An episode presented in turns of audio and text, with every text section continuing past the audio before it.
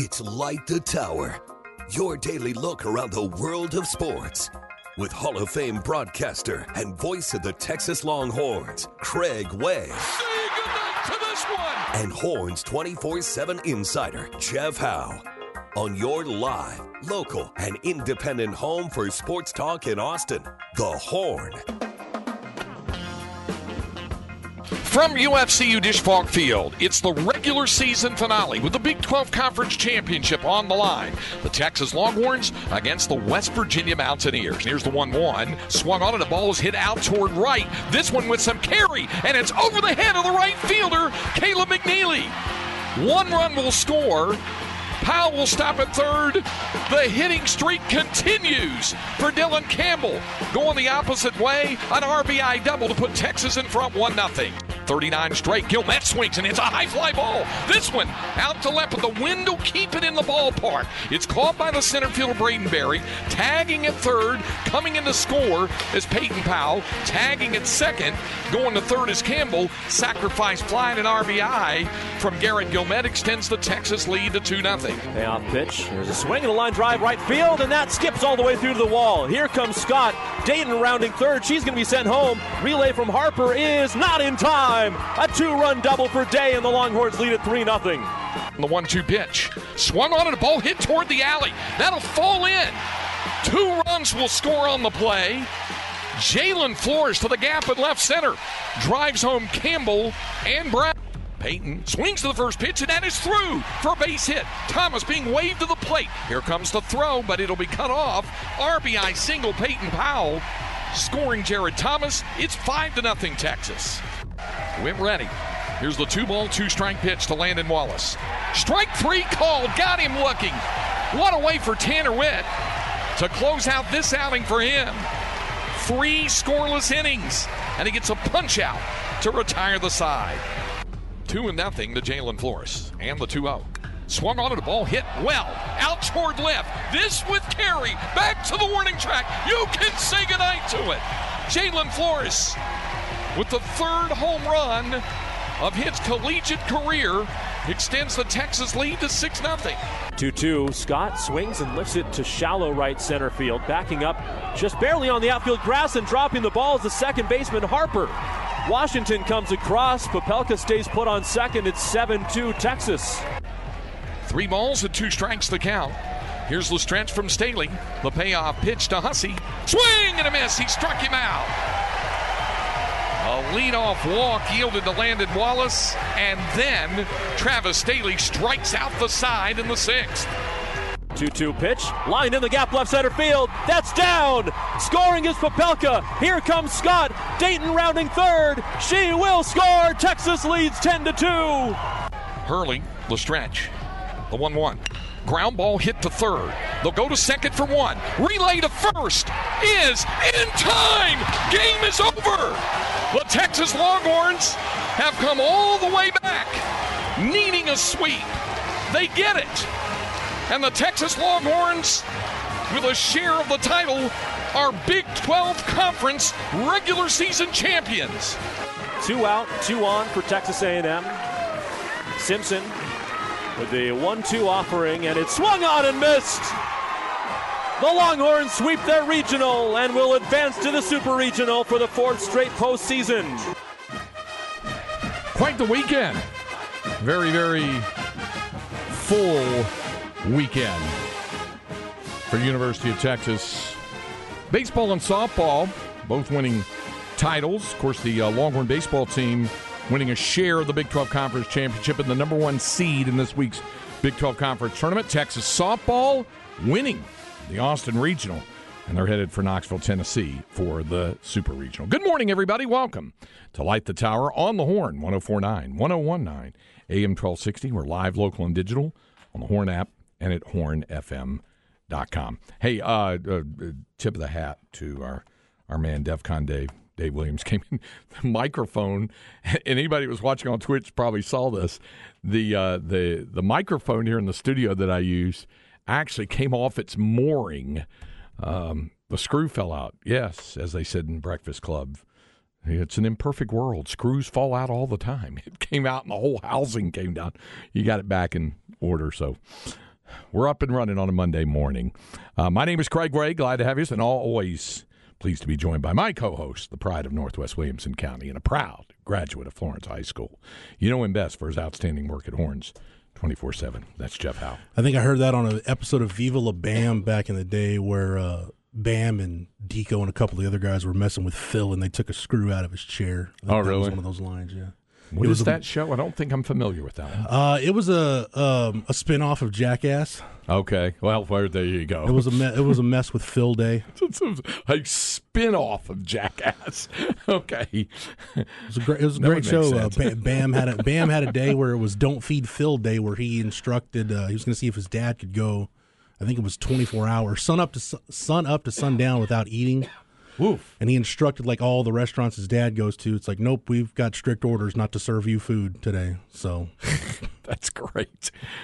That that I do kind of like. Also like our producer. Uh, he does an outstanding job, and he did there putting the, the that mashup highlight montage of Longhorn baseball and softball. That would be Cameron Parker. Despite the disappointment from your personal perspective of the weekend with what happened with the baseball weekend for the Round Rock Dragons, I know you had a you had a busy and full weekend, right? Yeah, that on top of Brooks Koepka. Oh, yeah, yeah, yeah, that- that- that kinda was bothered tough. but seeing LeBron down 3-0 is great. Seeing Texas baseball sweep West Virginia was great. Seeing Texas softball beat A&M last night was great. So it's been a bittersweet weekend. Okay. why do you why do you dislike LeBron, Cam? Um, it's more so of his fans and the narrative around him. Well, I'm a LeBron fan. Do you dislike me? Well, it depends on were you saying LeBron was the goat after he got swept by San Antonio in the first round? no, Okay, there is one. There is one basketball goat, and it is Michael Jeffrey Jordan. So Then we're good. okay, We're good. I, if, if you're if you're going back and pulling up highlight clips from a 1989 Bulls game and say LeBron played against janitors, then then we're done. We're not having that conversation. Uh, all right, I get all that. All right, just and I'm not trying to start anything this morning um, because if somebody were to ask me who I thought the greatest player of all time was, my my answer is going to be Michael Jordan. That said, I think LeBron James is a top five all time NBA player. Would you agree with that? I would say he's number two. okay. I- Okay. I, love how my uh my beloved Spurs fans, who I've grown so fond of, and they of you. they've already declared Victor Wembanyama better than Kevin Garnett. So we're off to a we're off to a good start. off to a good start on a Monday. Um, Enjoy a good rib, folks. That's uh, that's good stuff right there. Uh, our specs text line always is open to you at 512 337 3776. That's 512 337 3776. Uh, Our man CB on the specs text line said, uh, he said, I heard that uh, Aggie fans were unruly at the game yesterday, and the Texas No. softball Twitter account just let the Aggies have it with the video they posted. Um, it depends on what you mean by unruly, because the, the, the, yes, a lot of the camera shots. I, I watched the game while listening to Andrew Haynes. I had the the, the call synced up, but I, I watched. Uh, uh, you know, a lot of the camera shots would show. You know, very loud, boisterous Aggies. You know, with horns down and all that kind of stuff. I don't think of that so much as my, unruly. my Texas State people, my Texas State brethren at the baseball game at the Disch earlier this year, that can be described It's unruly. appropriately as unruly. Yeah, yeah. So uh, you know, I, I uh, That's what rivalries are about, Craig. Like you should be able to talk a little smack and jaw back and forth and you know poke the bear a little bit. yeah. But So- when, when we cross the line and go to like slashing tires and fights on the concourse, now we're that's a different level. yes, Yeah. So I, you know, I don't know about you know the, the unruly. I know they were. Uh, they were loud and boisterous as, as they invariably are, and, and, and that kind of stuff. I, I, I do think it's a little silly, but I understand it. Uh, the, the the the very faithful Aggie baseball fan thing of the ball four, ball five, ball four, all makes perfect sense. Certainly at home, but when you're on the road and you're down ten to two, Is that so they can all remember how to count properly? Just remind everybody. Uh, I, I, I think that's a little far fetched with the, the whole ball four. And by the way, and they weren't consecutive either. At the time I was thinking, I heard Alex Loeb mention that as well. He said it's, you know, he goes, that's best executed when the balls are consecutive. That was broken up by a couple of strikes, but that's okay. Hey, It's fans being fans. As long as you you know you're not. As long as Austin's finest doesn't have to get involved. Yeah, just you, you yeah. enjoy yourself. So that's that's okay. and don't be a don't be a Richard. And, Yeah. You know, keep it. Just Yeah, cheer on your team and poke I the bear a little bit and, and yeah. Uh, so it- have a I Coke. Zero and a smile, and we'll all Yeah. leave happy. I, I, I, get all that. Uh, so the things that will there's somebody that that, that, that texted and uh, oh the the one and only great Tope Amati uh, said he sat right behind this one lady. He said hella disrespectful to event staff. See now that would not be good if that were the case. Uh, the the the the booing and the and the putting the horns down that's part of fandom on that. But if but if you're if you're making it difficult, uh, you know, uh, in terms of uh, other people's enjoyment of the game. That's a different issue. But anyway, it doesn't matter now. Uh, so there was, you know, they move on from there. Grab your seat cushion. Pretend you're Macho Man Randy Savage hitting someone in the head with a steel chair. Ow. Okay. Let's get, in, let's get into it that much. Okay. Uh, here's what we have coming up. We're going to hear uh, after the They don't game. make those seat cushions anymore. You know, like the uh, it's like that hard foam. You Yeah. know, it's not like the the cushy ones. It's like the hard foam that you see in like a football game. and It's got like all the sponsors on yeah, it. yeah, yeah, yeah, yeah. You ever now hit it's the softer. Seat You ever hit somebody in the head with one of those things? That can't feel no, good. me and my brother used to have fights with those. uh, You know, when you're kids and you know you don't have boxing gloves, you got to kind of make do with whatever you got. You grab a couple of seat cushions. yeah, right. You know, just start wailing away on each other. Right. Uh, coming up here uh, after the uh, Longhorn victory on Saturday to uh, uh, win the series to sweep West Virginia and claim that share of the Big 12 title. Uh, Roger Wallace was a very busy man down on the field. He, he- I, ta- I think he visited with. Dude, Roger was down there. I was already done with my post game, and He I'm was still walking back working it. Roger was still doing stuff. He uh, he talked to put it this way: every field position was represented. I think uh, he couldn't find Jalen Flores who'd gone in, so he did visit with uh, with uh, Mitchell Daly. So that that that checked off the shortstop box. But he talked to Peyton Powell, and he talked to Jack O'Dowd, and he talked to Jared Thomas, and he talked to Garrett Guillemette, all three outfielders: Eric Kennedy, Dylan Campbell, Porter Brown, uh, uh, Lucas Gordon, uh, and Tanner Witt, and of course David Pierce. So we're going to hear some of those conversations. I mean, there's too many to, to, to play them all, but we're going to hear some of those conversations.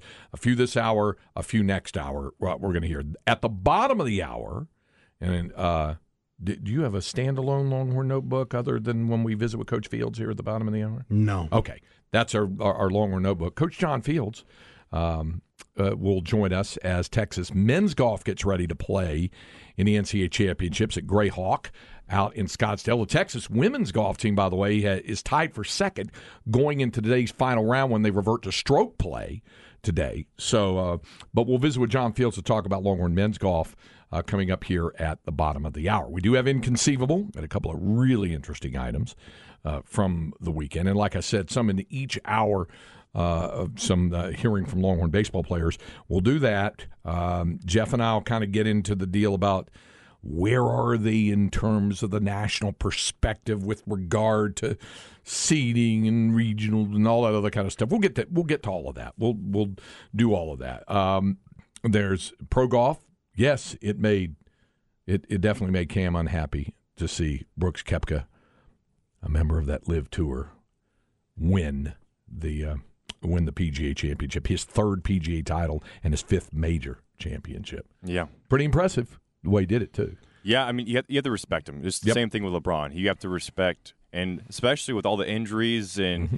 His appearance in the Full Swing documentary, where he was open about, I don't, I don't know how I'll be able to compete against the Jon Rahms and Scotty Schefflers again, and he almost did it against Rahm at the Masters uh, a Mm-hmm. few weeks ago. Came up short on Sunday, Craig, but then he did not come up short yesterday. That's for sure. Cam, Cam, I have a golf question. My my wife asked me this yesterday while I'm watching the final round, and I, I I'll be honest, I didn't have a good answer, and I got distracted and didn't even go to the Google machine. Is the tee box, you know, where everybody's got the divot from teeing off? Do they not replace divots or anything on the tee box? It's just it's just a cluster until Well, they- post, they- post round when they can clean it up. They change where they tee off from every day. Okay, So some because it's they have like four different tee boxes there depending on the location and stuff, and so mm-hmm. they they move it around. So and they'll Okay. replace the divots as well, but the the tee box would be different from Saturday to Sunday. So that's why it's not all jacked up. That makes sense. Yeah. It's not like it's not, it's Like not I like said, I didn't have a good. I didn't have a good. It's one of those things like you watch enough golf, and I'm like, it's one of those things that's so simple, very rudimentary. I'm like, you know what? I never stopped to think about that. Yeah, that's good. It's a good. It's a good thought there. Nice Timber to consider that. It's just like well. i- in uh, in baseball, Craig. I always wonder, like, okay, when an umpire goes to a new ball, Mm-hmm. is it does he have to go if it's just a requested ball? Does he make the call on when to get a new ball? How many balls are there? How many balls do they go through in a game? It's just weird stuff like that that I think about every now and then. yeah, a lot of them, especially that they get fouled off, and some they'll take out of play and Yeah. things of that nature. It's a good point. And when do you when do you decide to take a ball out of play? Uh, you, it, I think it's usually either at an umpire or at a pitcher's request if something is you know not right with it.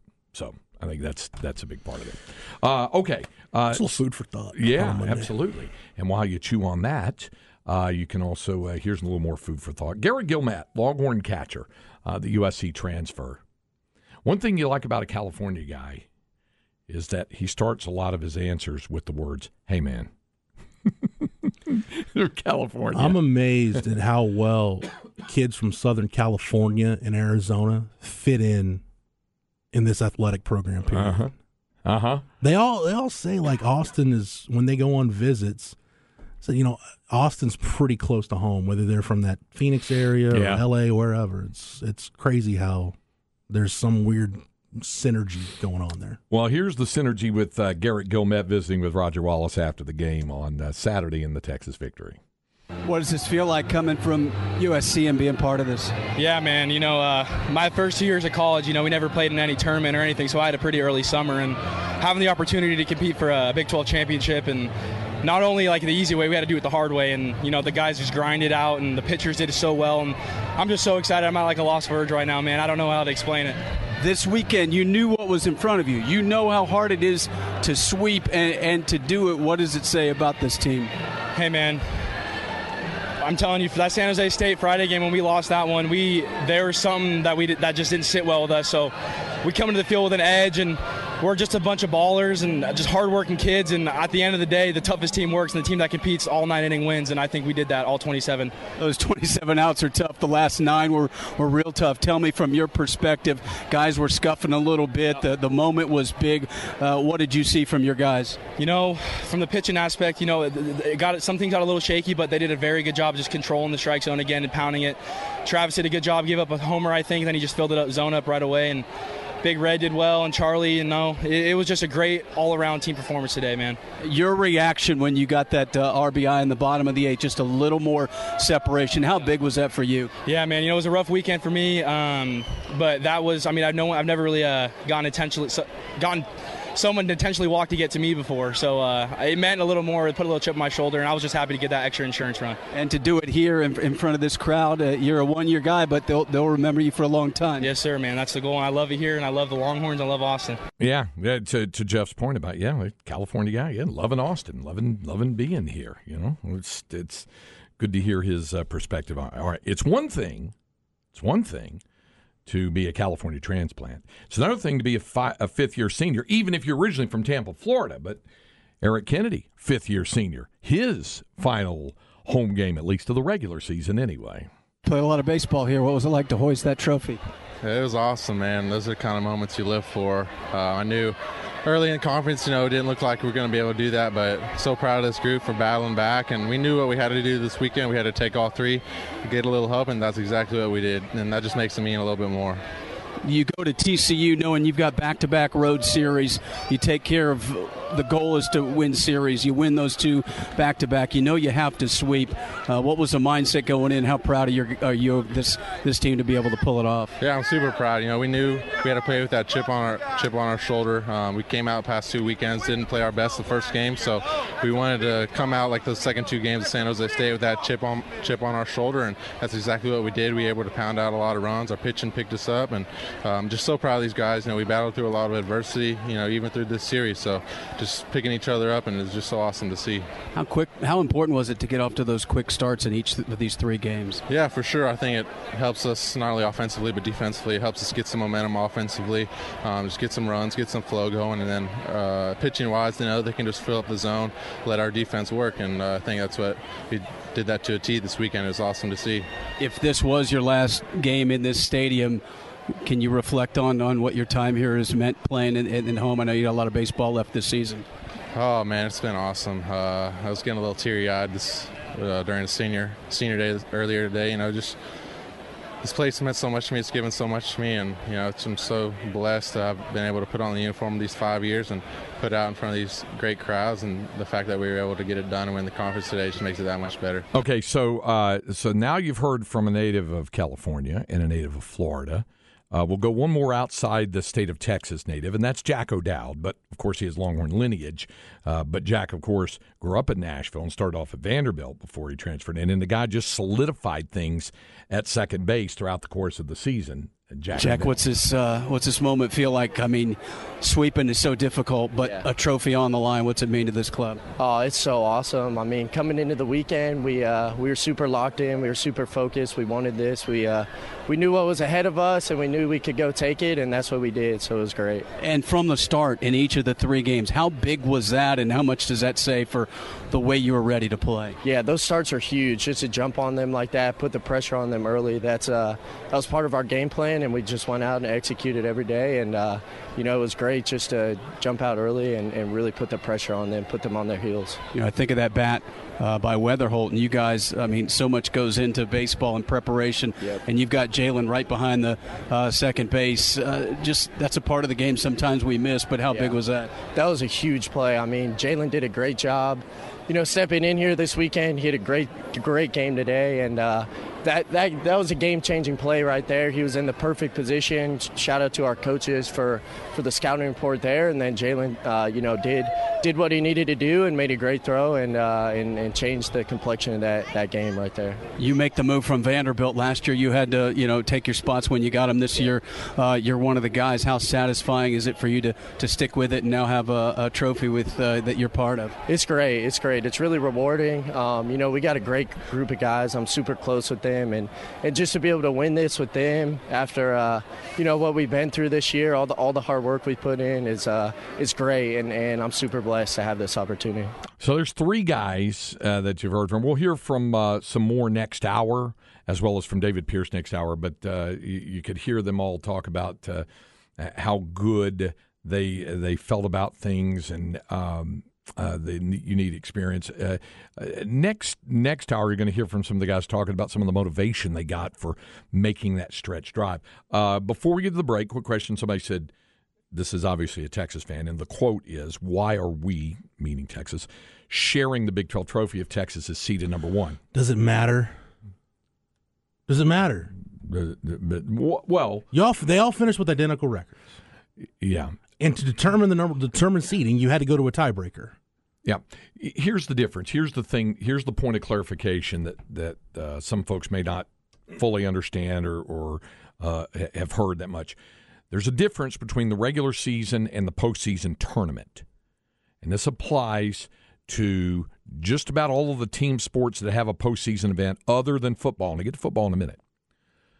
Basketball, baseball, softball, uh, tennis, those posts, those are the tournaments that have most or all of the teams participate. In the Big 12, eight of the nine play the last place finisher does not get invited, does not get to play in the conference tournament. In this case, this year it'd be Baylor. First time ever Baylor will miss the conference tournament since the inception of the Big Seriously? 12. First time ever. They're the, wow. They're the only school in the Big 12 that had never missed the Big 12 tournament. Because they've they've had some down years, but yeah. man, I never I, I missed thought it. on a fluke one year they would have missed yeah. it. Yeah, and that and that includes 97 and 98, Jeff, when only six teams made it. So, so first time ever for Baylor not to make the Big 12 tournament. So that's separate. It's a postseason tournament. There's a separate trophy for it. The regular season championship ended on Saturday.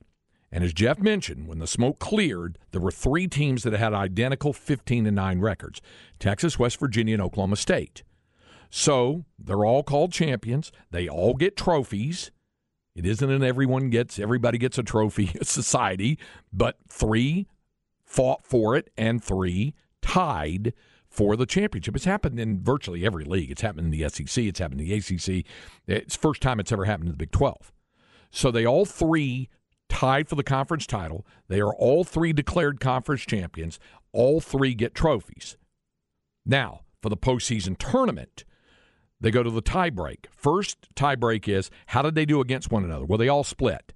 Texas lost Oklahoma State, beat West Virginia. Oklahoma State lost to West Virginia, beat Texas.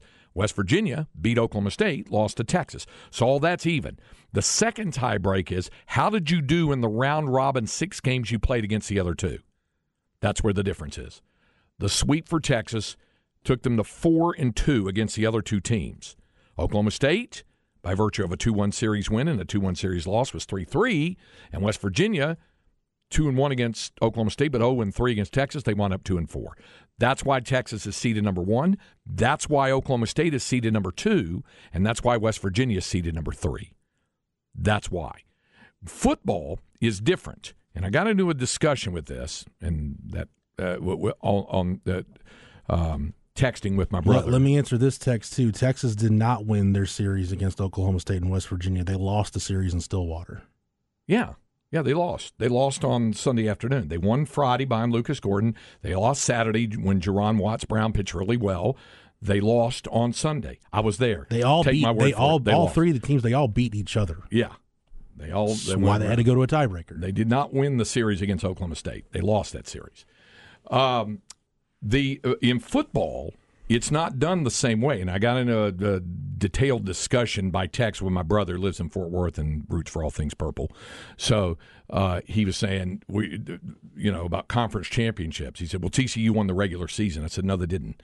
He said, "Yeah, they did." And I said, "No, they don't. They don't break it up like that. There's no postseason tournament." So the, the, you play the schedule, and at the end of your schedule, the top two finishers play for the Big 12 championship. He didn't want to believe me. And I said, I'll tell you what, I'm going to be in Arlington all next week. You live five minutes from the TCU campus. I'll meet you at Schollmaier Arena where they have all the trophies. If you find a Big 12 regular season football championship trophy for TCU, I'll take you to Del Frisco's in downtown Fort Worth and buy you steak dinner. I, I said, it doesn't exist. No. They don't do regular season, but Big 12 championship, you go through the regular season, top two finishers play. Back when they had divisions. That was different. You could say North Division, division or South Division, but not regular season. No.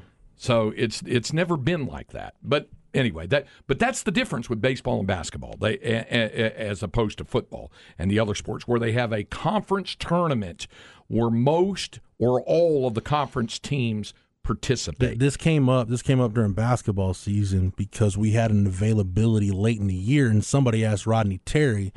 They said, "You know, RT's team hasn't won a conference championship since '99," and RT said, "I mean, I've got two Big 12 championship rings at home." So we won it. You know, we, we have one too. They shared two with Kansas in 06 and 08 in the regular season. Yep. They yep. shared it. Kansas counts that towards their streak, and they should. But they should. If you look at the Big Twelve records, it, it lists both as conference conference coach champions in the regular season, and it'll be listed in the Big Twelve as all three won conference championships in baseball, and and it should. They finished. They all finished with the same record, so uh, that's how it is. Seeding for the tournament is different. That's that's a postseason conference tournament. So hopefully that clarifies some things there for that. Uh, the Longhorns will play scheduled 12:30 on Wednesday against Kansas. Uh, there in the Big 12 tournament. I say scheduled the 9 a.m. game and the uh, wake your day up with a lot of purple. TCU and K State uh, will be the first game. So the, the, game is scheduled for 12:30. Unless the first game runs long, it'd be at 12:30. Uh, Keith Moreland will join me on Wednesday for the first game. Roger Wallace will be with me on Thursday for the second game as Keith shifts to some television duties, and then we'll see how the rest of the weekend develops. All right. Uh, coming up, we're going to visit with John Fields, Texas golf coach. We'll do that when we continue to light the tower on the horn, 1049, 1019, AM 1260, live, local, and digital on the Horn app and at hornfm.com. Craig Way and Jeff Howe light the tower. Okay. Now, this is a Doobie Brothers song.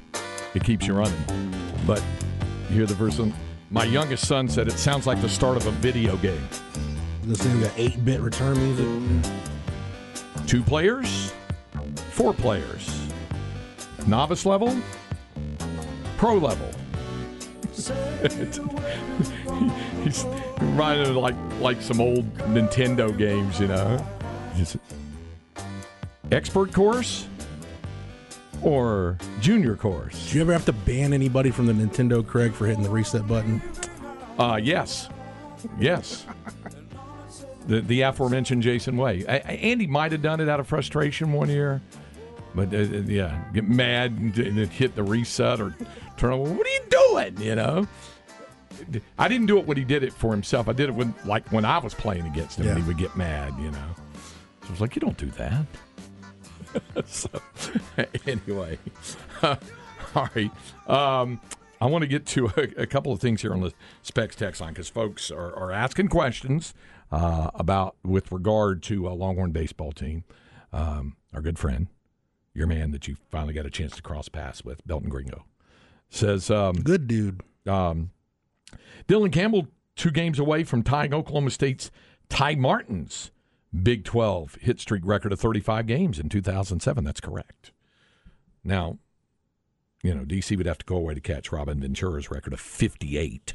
I, and that's not going to happen since, you know, uh, there won't be DC ain't got enough games left. Exactly. But he is on a roll, and it's now, I think, 39 in a row, reaching base safely, the uh, streak is. Uh, so I guess we can't count on him catching Mark Payton either, can we?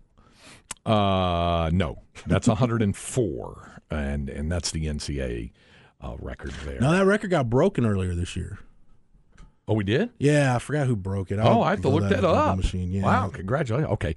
Uh, somebody said, didn't Aggie claim some Big 12 championships after winning the South Division but losing the championship game? I don't remember that. I know they they obviously won the South. Yeah, there was some kind of weird deal on the facade uh, before they made the SEC move. I think it said Big 12 champions, and it just had the year they won divisions. It might have had asterisks next to it. For South, uh, for South yeah, Division, I- okay. yeah, I'll, that's I remember something like Brian Ellis from Florida Gulf Coast set the record. Thank by the you, way. Ken. There we go. FGCU. How many how many games now for uh, Brian Ellis? Of It was 102. Let me see where it, uh, where it finished at. yeah, because the record's 104. But See, but when the record was set, it was disputed, so there was it was a cluster. When, when- It's back una- when that it happened. says unofficial on base record. yeah.At how many? Still 102. Well, 104 is the record. I know, I know. Mark Payton had 104, but yeah. somebody was disputing. I guess somebody in the NCAA. 117. Okay. Well, yes, because when it was disputed if Payton got to 104, because there was a big cluster when that whole deal was happening. So Well, J.D. Hamilton and the NCAA told me they were putting it in the books at 104. Okay. No matter who wanted to dispute, But- it. they were going in. But it doesn't matter doesn't now. matter now. Yeah. Yeah. Uh, so there you go. Uh, the name of that new uh, Doobie Brothers song was "It Keeps You Running." That's the deal. We were thinking about that because Longhorns ran the table over the weekend to do that. Uh, somebody said they they tied uh, one year.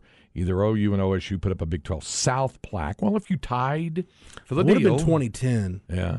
Uh, actually, might have been a three way tie. Oklahoma went to the championship game. Okay. If, if, if you tie for the division, it's legitimate to say yes, you were. Oklahoma, Oklahoma State, and Texas A&M all had six and two conference records. Okay. That's there's nothing outside the lines of that. If you get a if you get a trophy for being South Division champions, even in a year where you don't go to the championship Aggies game, lost to Oklahoma State, beat Oklahoma. Yeah. So, um, so anyway, so there's there's uh, some of that. Uh, CB says Texas number thirteen in the new Baseball America poll. Uh, back in the rankings, we figured there would um, be uh, that would be the case. Um, says Big Twelve, the one true champion or whatever. Uh, again, that applies to football. It applies to football, where they don't have a was the, championship uh, postseason that would be tournament. The, uh, Bob Bowlesby marketing department. Yeah. that, that one true champion bit. the desk from which a thousand indecisions have been launched. Texas number 20 in the D1Baseball.com top So back into that, and if I remember correctly, uh, if if I do remember correctly on that, Jeff, uh, our friend Kendall Rogers and D1 Baseball are going to do updated regional projections today. Somebody just asked tomorrow. Me, well, I, I, thought he tweeted that it was coming Monday. Uh, but, I might. Let me check but, Kendall's Twitter. You know, somebody just uh, sent in on the specs text line. Uh, we need some bracketological prognostications, and I said, you know, if we if we get some of those, we will uh, do that. Meanwhile, it is time now for our Longhorn Notebook. Jeff Howe's Longhorn Notebook. Along with Jeff Howe, I'm Craig Way. We're very pleased to have join us on the Vaqueros Cafe and Cantina Hotline the head coach of Texas men's golf as they get ready for the NCAA championships out of Grayhawk in Scottsdale, Arizona. Is John Fields who joins us right now. John, I appreciate the time. How are you today? Oh, I'm fantastic, and thank you for having me on, Craig. I'm I'm thrilled to uh, be going back to Grayhawk. Yeah, yeah, and uh, it's first of all, uh, you know, 16 consecutive uh, trips to the national tournament. Uh, it's I think it's a statement about your leadership. I think it's a statement about the young men who have played. I think it's a statement about the the culture of this program. But what does it mean to you to see this now come to fruition? 16 consecutive, and by the way, 71st all time NCAA championship appearance. Yeah, it's uh, when DeLoss hired me in 1997. Um, I knew that I was getting the keys to a, a Mercedes Benz or, a, you know, just some un, extraordinary program, and it was a little bit down at the time, but at the but the opportunity to have success here, and then with the build of the UT Golf Club, those two things in combination gave us an opportunity to grow the program exponentially, and it's always been a great program, no question. There's been five coaches, Craig, at at uh, Texas. There was Tom Penick for four years, Harvey Penick for 30 plus years, George Hannon for 17 years, Jimmy Clayton for 16, and myself now for 26. So it's a great program with a lot of great players and, and a huge identity, but also a lot of pressure that comes with that to to uh, to be the type of team that would have a chance to win national championships. And so we're that program it's it's a daily grind and it's a constant build. But man, what a great place to be, Texas golf. Well, John, you've kind of handled all of that the, the pressure and responsibility goes there with a lot of a lot of grace and aplomb and all that stuff. Plus, by the way, you've won two national titles and here you are as a defending national champion. Is there a little bit I'm not going to say pressure, but the expectation and responsibility that goes along with carrying that defending national champion mantra with you out to Scottsdale with the group? I, yeah, I I feel like we we dealt with that all year long, with the culmination being at the regional because if you don't get through the regional, you can't get to the national championship. So the regional was pressure packed for our young guys. There's one guy on our team right now, Mason Nome, that uh, played in the national championship last year. There's three freshmen that uh, have have pushed their way into the lineup, and then one graduate transfer in Brian Stark, uh, who has just done a great job for us. So it's a new team. There's some experience there. Brian Stark was uh, uh, played in the national championship last year. So did Mason Nome. So we've got energy, enthusiasm, and some experience going into the tournament. Well, and that was right where I was going next, John, was to ask you about uh, the fact that you have so many who have made major contributions. Christiaan Maas in the runner-up finish at the Southern Highlands, and and Tommy Morrison tied for eighth uh, at the regional last week. You mentioned Mason Nome, Jacob Sosa uh, to to talk about a youngster with a third place showing at the Southwestern. You mentioned Brian Stark, Keaton Vo. Uh, it's the sum of the parts, isn't it, John? I mean, isn't that how this group has been able to fashion this run? It, it absolutely is, and and where there's uh, pain, there's also growth, and and these guys have experienced all that this year. Um, I'll tell you what, Craig, to be part of the Texas athletic program right now, the success of all of our sports and all of our coaches, with the leadership of uh, Chris Del Conte, it's unbelievable what's happening right now. And the coolest thing about it is that everybody's pulling for everybody. Like our women's golf team is poised to go into the Elite Eight tomorrow. They need a good round today, but they're in second place going to the final round, which will be on the Golf Channel this afternoon. Uh, it's just infectious, and Del, Chris Del Conte has done a magnificent job of hiring great coaches, but not only that, creating an environment where we can all pull for each other. Visiting with John Fields, Texas golf coach, men's golf coach here on uh, Light the Tower on the Horn. John, I want to ask you about uh, Grayhawk and the challenges that it uh, that it presents for your guys and the familiarity uh, that that some of your guys might have. Well, the fact is, is it's a it's a desert golf course, and we'll deal with the heat there at uh, Grayhawk in Scottsdale, Arizona. The morning round to the afternoon round is significantly different. Usually in the afternoon, you've got a little bit more wind and you've got a little bit more heat, so the ball is affected in the in flight. Uh, ball goes a lot further in the afternoon than it does in the morning. Um, usually the golf course is tuned up for us, so it's firm and fast greens, firm fairways. They've they've made that a championship golf course. Uh, I think 28 over made it into the Elite Eight two years ago, and last year over 30 over par uh, made it into the Elite Eight, which means you've got the best teams there, and yet uh, they're being challenged in a significant way, and I love it. I, I think it's great. Uh, for us and for our teams to be challenged that way. And then hopefully, what happens is your your schedule during the year helps you get through that and, and maybe have some success. John, is there? Uh, I don't know if advantage is the proper phraseology. Does it does it set up better for the teams and in specific your team for match play or stroke once you advance beyond match or does it matter? Well, once you get to match play, I I do think that. Uh, you know, hopefully you've done some soul searching and figured out who's going to do well in match play on your team and given yourself an opportunity to to, to match those uh, pairings up.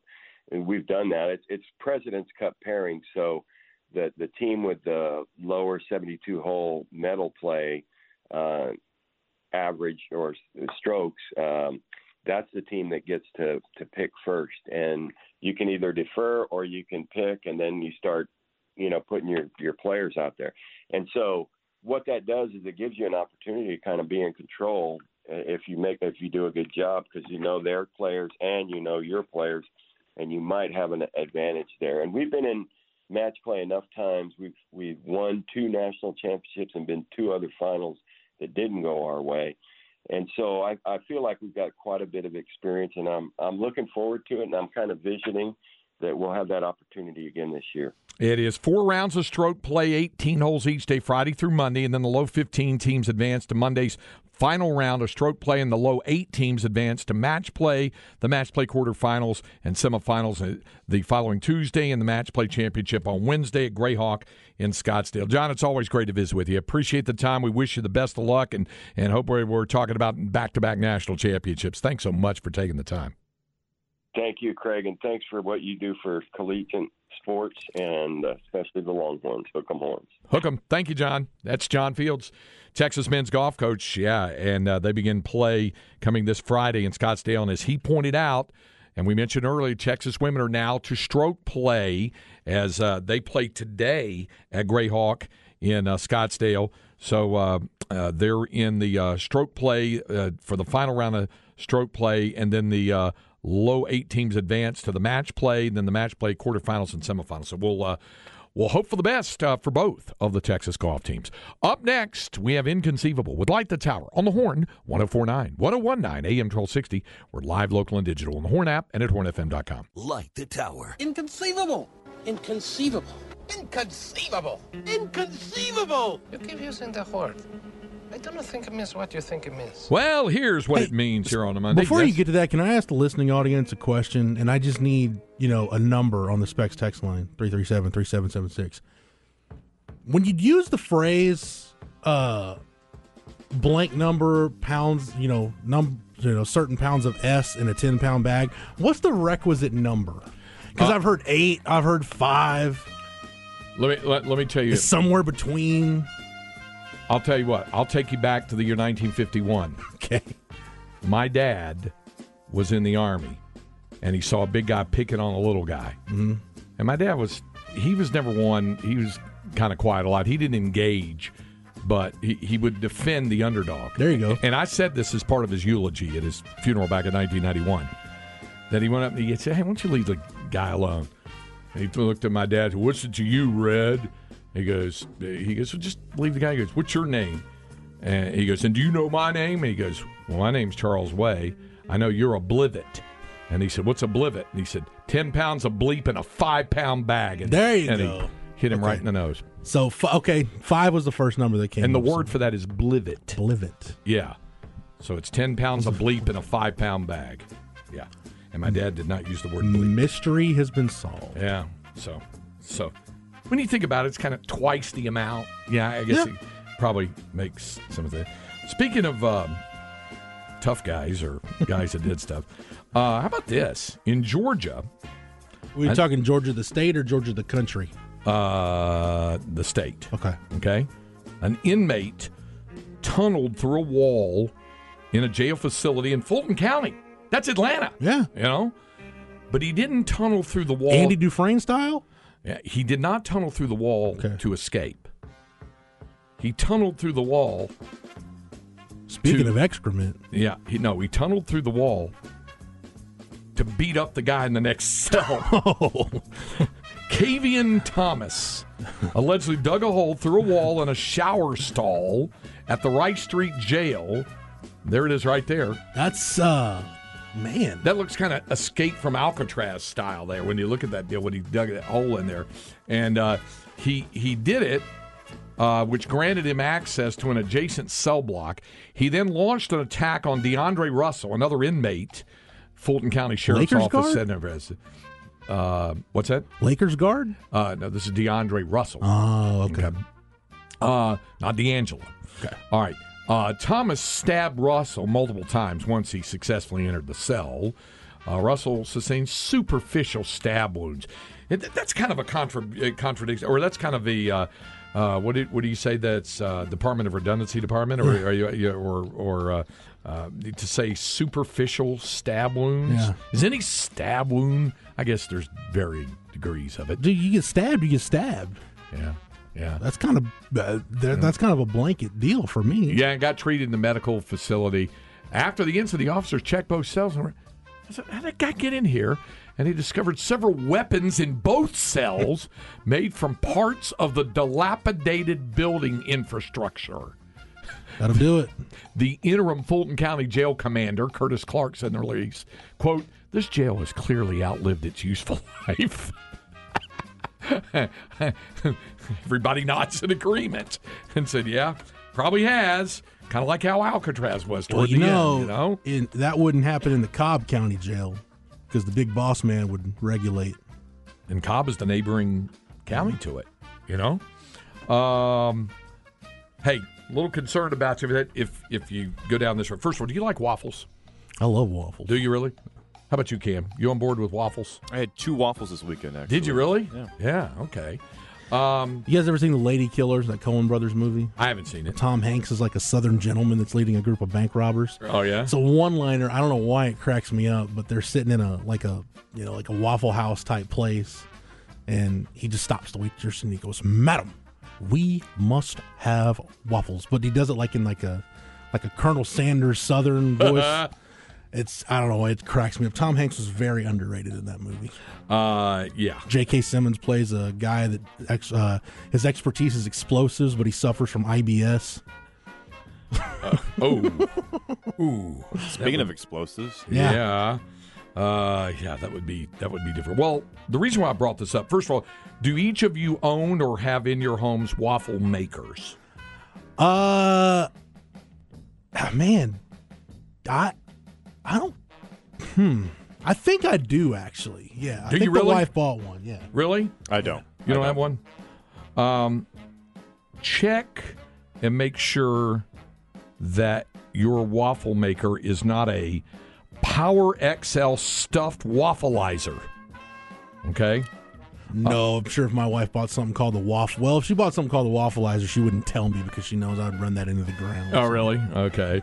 The waffleizer. Well, Empower Brands, the company made it, is recalling 456,000 waffleizers.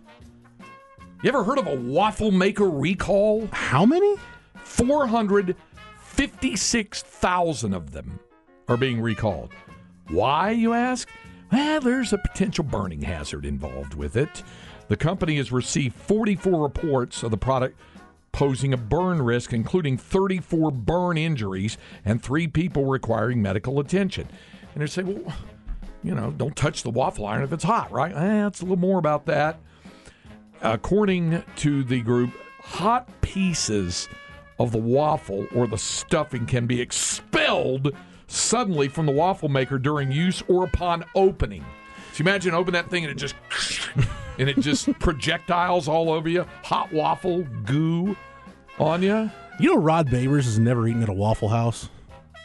He's never had vanilla ice cream, Jeff. This He's never had vanilla this was, ice cream. This was well, Rod doesn't like white condiments, so that's understandable. but that's not condiment. Ice cream is a dessert. That's white things, okay? But in, in that, it's it, it's in the white realm of Drinks food milk, items. doesn't he? But like Rod's never eaten at the Waffle House. I'm like, and Yeah. it kind of makes sense because back in his college days, like there's really there's no Waffle House around here. Right. Uh, now there's three. That was a revelation on on the Longhorn Blitz podcast last week. Rod B has never eaten at a Waffle House. I have to take him in there sometime. Uh, if you purchase your waffleizer at Walmart, Kohl's, Big Lots, BJ's Wholesale Club, Best Buy, Home Depot, Target, Sam's Club, and other stores, online stores including QVC, these waffle makers were sold from July 2021 through October 2022. QVC still around. It was in 2021, 2022. The waffleizer, the Power XL. It's like the what was it? Kramer with the uh, something 4000, the what the, the shower head that he used to wash circus elephants. Hey Cam, uh, did was it Jeff Burton or Geoff Bodine? Didn't one of them drive a NASCAR car sponsored by QVC? I think so. Yes. Yeah, I think well, you're right. that up. Okay, got one more here, and this contribution comes from my beautiful wife because she makes a really good. Geoff Bodine drove the uh, There you go. QVC car. Yes. Linda makes Number a really seven. good spaghetti bolognese. You like the bolognese with the meat sauce like that? What uh, Spaghetti bolognese. what is bolognese? That's like a meat sauce. Oh, okay, yeah, yeah. Okay. I get, I get fancy it up. Just call it meat sauce. okay, because it was comes from Bologna, Italy. Okay. is where it began. Um, okay, uh, this this actually happened. It's a tick, what's called a TikTok influencer. You always love that. On a podcast, uh, she was uh, her name was uh, Paula Gonu. Um, she is a 30 year old Spanish content creator with two million followers on Instagram.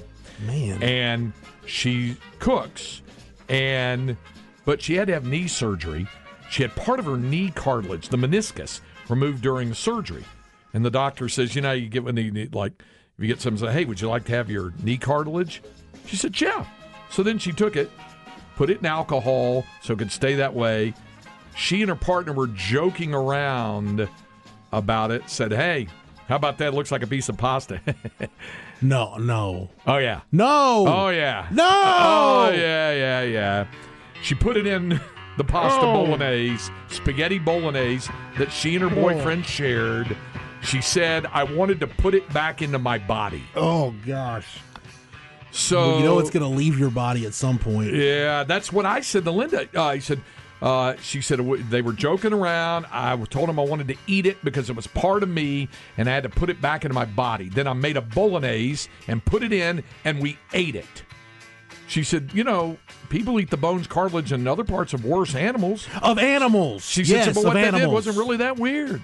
At what point did I decide it was a good idea to watch this over dinner?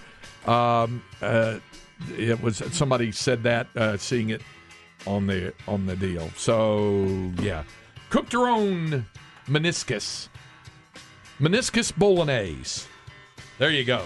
As we approach the lunch hour here on Light the Tower on the Horn 1049, 1019, AM 1260. We're live, local, and digital on the Horn app and hornfm.com.